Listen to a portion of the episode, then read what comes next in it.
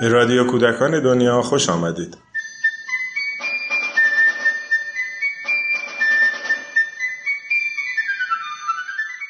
سلام. به گواه بسیاری از کارشناسان سیستم آموزش رسمی کشور ما از نبود تنوع در رویکردهای آموزشی رنج می‌بره. سالهاست که سیستم رسمی آموزش و پرورش تنها با یک روی کرد به امر آموزش می‌پردازه. از طرفی مراکزی هم که قصد استفاده از رویکردهای متفاوت رو دارن الگوهای آموزشی رو در هم میآمیزند و ملغمه عجیب و غریب رو به بچه ها ارائه میدن. قافل از اینکه هر کدوم از این الگوها و رویکردها ریشه در یک فلسفه فکری متفاوت داره. همه این موارد خبر از این میده که جامعه آموزشی ما نه تنها تنوع رویکردهای آموزشی رو نمی‌شناسه بلکه درک درستی هم از مفهوم رویکرد نداره. بنابراین همچنان نیاز به شناخت مفهوم رویکرد و تنوع اون احساس میشه. در رادیو کودکان دنیا و بر اساس کتاب رویکردهای آموزشی نوشته آقای ناصر یوسفی به این موضوع می‌پردازیم.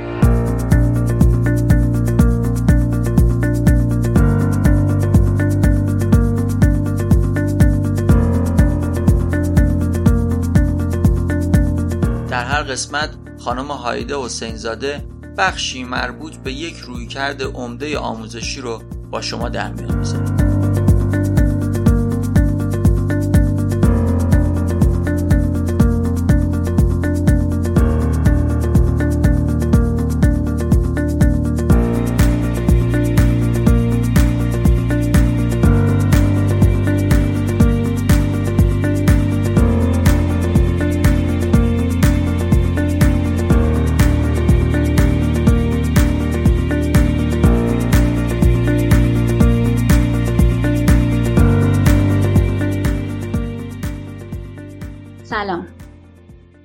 رفتارنگرها چه در درمانگری و چه در شیوه های آموزشی از آنجا که نتیجه را از قبل مشخص می کردند تمام نیروی خود را متمرکز می ساختند تا در یک زمان مشخص به آن هدف برسند.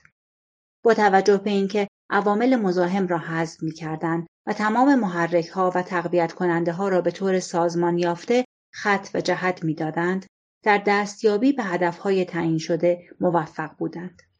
به همین دلیل های آموزشی دیگر که تا این حد به طور مشخص و سنجیده به هدفهای از پیش تعیین شده نمی رسیدند، توان رو در رویی به الگوهای رفتارنگرها را نداشتند. هر نظام آموزشی دیگر از سوی رفتارنگرها به فلسفه بافی غیر علمی بودند و ذهنگرایی محکوم می‌شد. با این وجود روانشناسان گوناگون به آزمایش هایی روی آورده بودند تا تئوری محرک و پاسخ و مواردی مانند شرطی شدن را تقویت و تثبیت کنند. یکی از این روانشناسان کوهلر بود. او در آزمایشگاه خود با بررسی رفتار و کارهای یک میمون به درک دیگری از محرک و پاسخ دست یافت. میمون کوهلر در یک قفس بسیار بزرگ بود که ابزار و وسایل مختلفی در اختیار داشت. کوهلر روزی متوجه شد که میمون می تواند با استفاده از یک چوب وسایل دیگر را به سوی خود بکشاند. او در بیرون از قفس دو تکه چوب و یک موز قرار داد. موز فاصله بیشتری با میمون داشت. میمون ابتدا سعی کرد که با چوب اول موز را به طرف خود بکشاند. پس از مدتی تلاش با چوب اول چوب بلندتری را به سوی خود کشید و با آن موز را به سمت خود آورد. کوهلر با این آزمایش متوجه شد که یادگیری فقط از طریق محرک و پاسخ و یا حتی تکرار آموخته های قبلی نیست بلکه گاهی ما بر اساس مجموعه یافته های قبلی به بینشی می رسیم و راه حل جدیدی کشف می کنیم.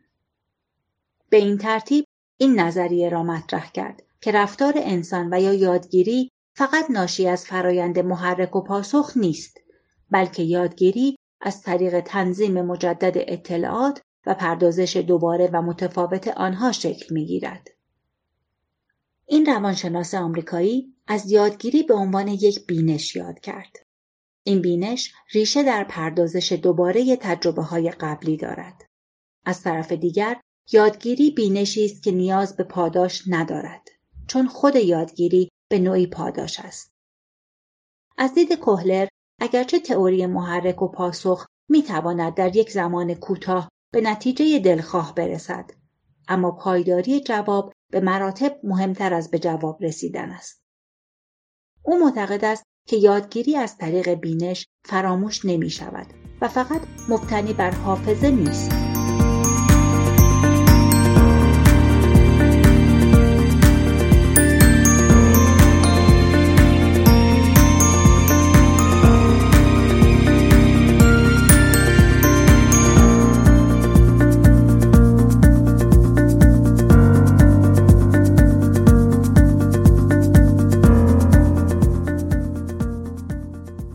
روش کوهلر مانند رفتارنگرها بر اساس آزمایش، ثبت، ارزیابی و سایر مراحل یک کار دقیق آزمایشگاهی تدوین شده بود. به عبارتی کوهلر با همان زبان و منطقی صحبت می کرد که رفتارنگرها از آن استفاده می کردند. بدین ترتیب کوهلر با منطق و اصولی که رفتارنگرها از آن بهره می بردند تئوری آنها را زیر سوال برد و رو در روی آنها ایستاد. بعد از کوهلر لوین بیش از هر روانشناس دیگری این مسئله را مطرح کرد که فقط توجه به رفتارهای مشهود برای شناخت انسانها کافی نیست چرا که باید به فرایندی که انسان در حین آموختن طی می کند بپردازیم. در سال 1929 کوهلر کتابی منتشر کرد با عنوان روانشناسی گشتالت.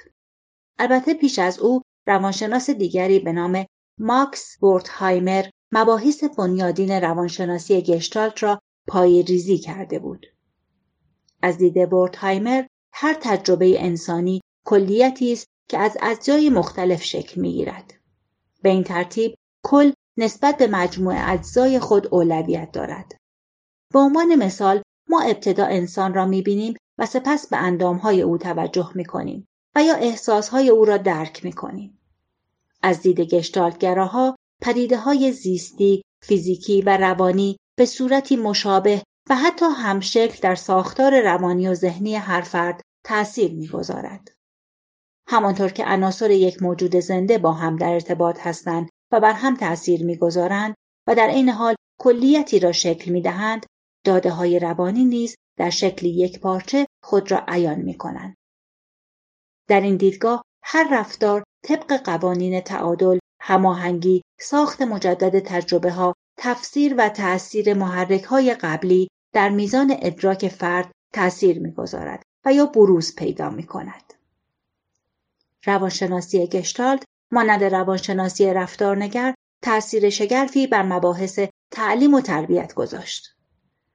آن گروه از متخصصینی که نمی توانستند خود را با نظریه رفتارنگرها هماهنگ کنند و یا به طور کلی مایل نبودند کودک را به عنوان یک ماشین نگاه کنند از نظریه گشتالت بسیار استقبال کردند.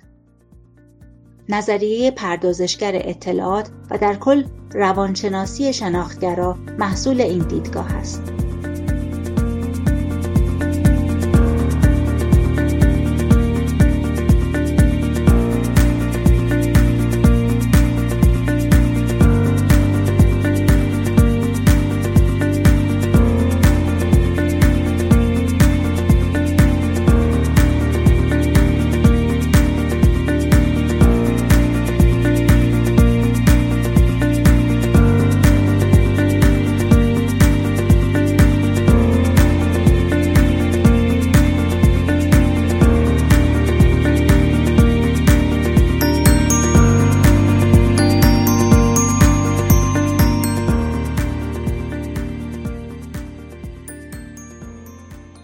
یکی از روانشناسانی که زمین ساز شکلگیری روانشناسی شناختی شد جروم برونر بود. او مانند پیروان نظریه گشتالت معتقد بود که یادگیری مبتنی بر تنظیم مجدد تجربه های قبلی است. برونر به این نکته اشاره می کند که اگر جزئیاتی که رفتارنگرها به آن می‌پردازند در الگوی سازمان یافته شکل پیدا نکنند از یاد می روند و تبدیل به اطلاعات ساده پراکنده و غیرقابل استفاده می شوند. یادگیری از طریق داشتن قطعات مجزای یک پازل به دست نمی آید بلکه زمانی می‌توان از یادگیری صحبت کرد که این قطعه ها بتوانند با چیدمانی مناسب به یک کل برسند. شناختگرایان معتقدند که کودک از زمانی که به دنیا می آید در معرض انواع محرک های مختلف است. این محرک ها هر کدام تأثیرهای مختلفی بر رفتار کودک می‌گذارند. پس از دوره‌ای هر محرک صرفاً یک محرک مجزان نیست بلکه می‌تواند محرک های قبلی را تداعی کند و یا حتی موجب شود که محرک های قبلی تقویت شوند. بدین ترتیب نمی‌توان یک محرک را در خلل دید. حتی اگر فکر کنیم که عوامل مزاحم را حذف کرده ایم نمی توانیم پیشینه کودک و تجارب قبلیش را نادیده بگیریم. این جریان بیانگر این دیدگاه است که یک محرک نمی تواند پاسخ یکسانی در کودکان متفاوت ایجاد کند. حتی یک محرک نمی تواند در فرصتهای مختلف در یک کودک نیز پاسخ یکسانی به وجود بیاورد.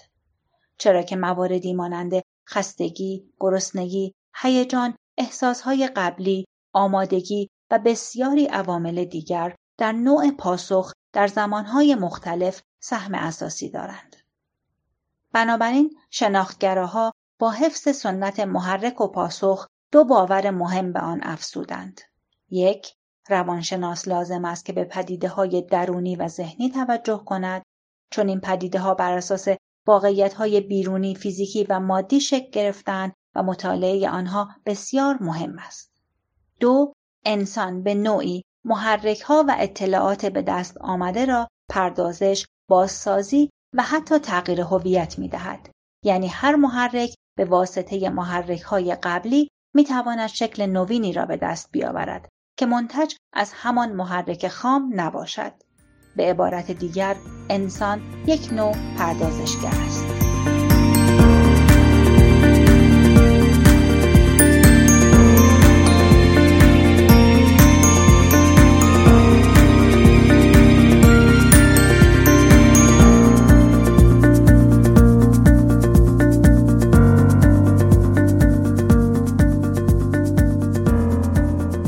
اطلاعات بیشتر می توانید به کتاب رویکردهای آموزشی نوشته آقای ناصر یوسفی مراجعه کنید.